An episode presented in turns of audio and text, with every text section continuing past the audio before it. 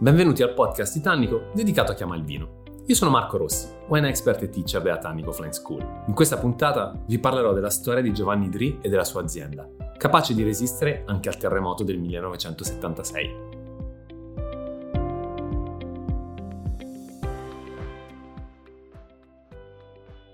Ramandolo fa rima con Giovanni Dri. Giovanni Dri è uno di quei personaggi che ha determinato il successo sia del vitigno Verduzzo che del territorio stesso di Ramandolo.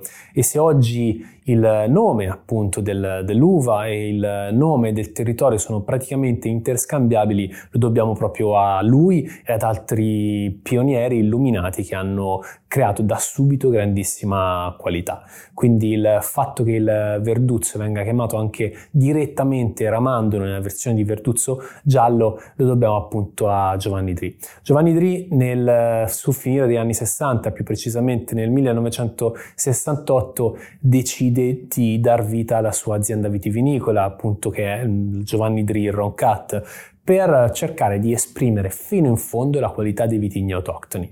Va detto che quello era un momento di corsa agli internazionali. Sicuramente lavorare sugli autoctoni non era di moda, come non era di moda puntare su quelli che erano i vini passiti friulani, perché i vini passiti importanti a livello italiano provenivano sicuramente da altri territori.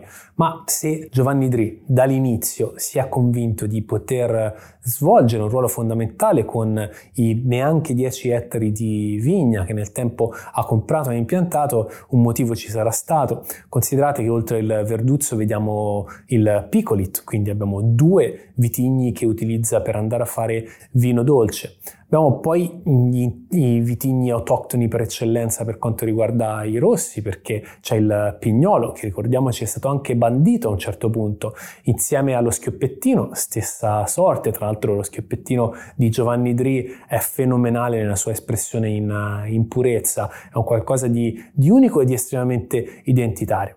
Ah, poi troviamo anche un po' di Merlot e ovviamente il Refosco, quindi il vitigno bacca rossa che non è mai stato abbandonato in tutto il territorio.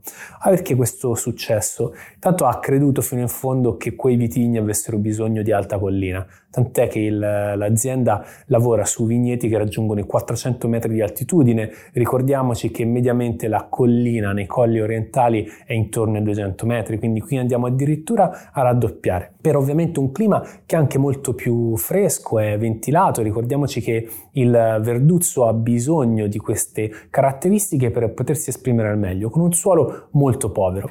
E ovviamente a quelle altitudini si tende però ad avere anche delle perturbazioni, delle precipitazioni situazioni che potrebbero essere anche eh, più importanti, ma il verduzzo ha una buccia così spessa ed è così coriace che riesce a resistere addirittura alle grandinate. Questo ci dà, ci dà proprio la dimensione della forza che questo vitigno ha. Ricordiamoci che una buccia così spessa poi porta una carica di polifenoli incredibili e ci porta tannino all'interno del, del calice, è proprio una delle caratteristiche stesse di questo, di questo vitigno.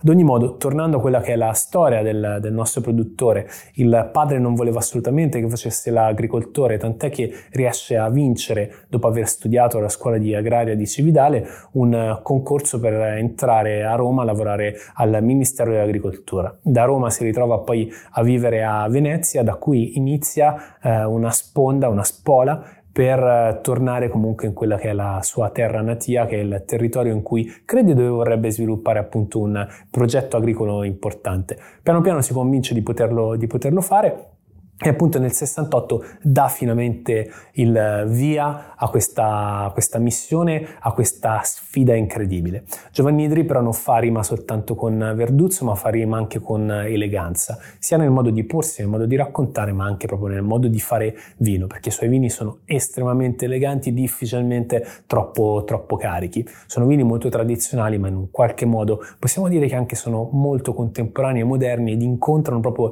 il gusto dell'appassionato di vino senza che abbia mai inseguito appunto quelle che sono le mode, i trend e i cambi di prospettiva gustativa dettati dal, dal mercato.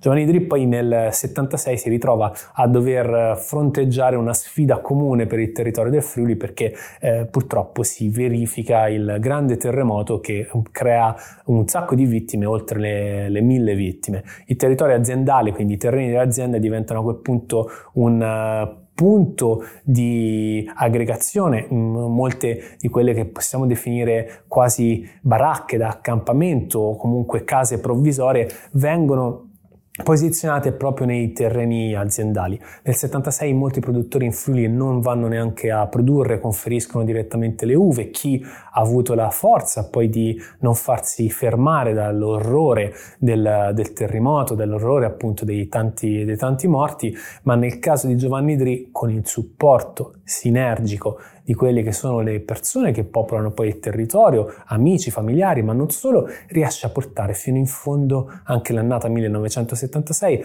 andando a fare un vino che rimarrà negli annali. Non tanto per l'indiscutibile qualità, perché comunque la qualità di Giovanni Dri non si mette mai in discussione, però ovviamente è un'annata in cui c'è stata forse possib- meno possibilità di lavorare su ogni singolo, singolo, aspetto, ma proprio per quello che rappresenta.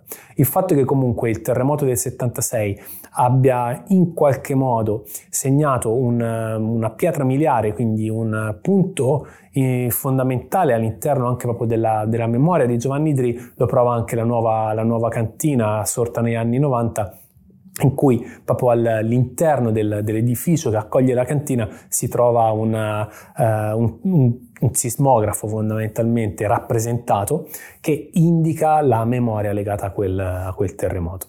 Giovanni Dri quindi è un uomo che ha accettato la sfida, ha accettato la sfida dettata dal, dal terremoto, dalla rinascita, dalla ricrescita, ma ha accettato soprattutto la sfida degli anni 60 in cui non si voleva più puntare troppo su alcuni eh, vitigni autoctoni quando era molto più facile lavorare sugli internazionali, ma poi alla sfida del, del passito frilano. Consideriamo che oggi nel mondo si bevono molti meno passiti, però il successo di Giovanni Dri è indiscutibile ed è sempre stato molto costante.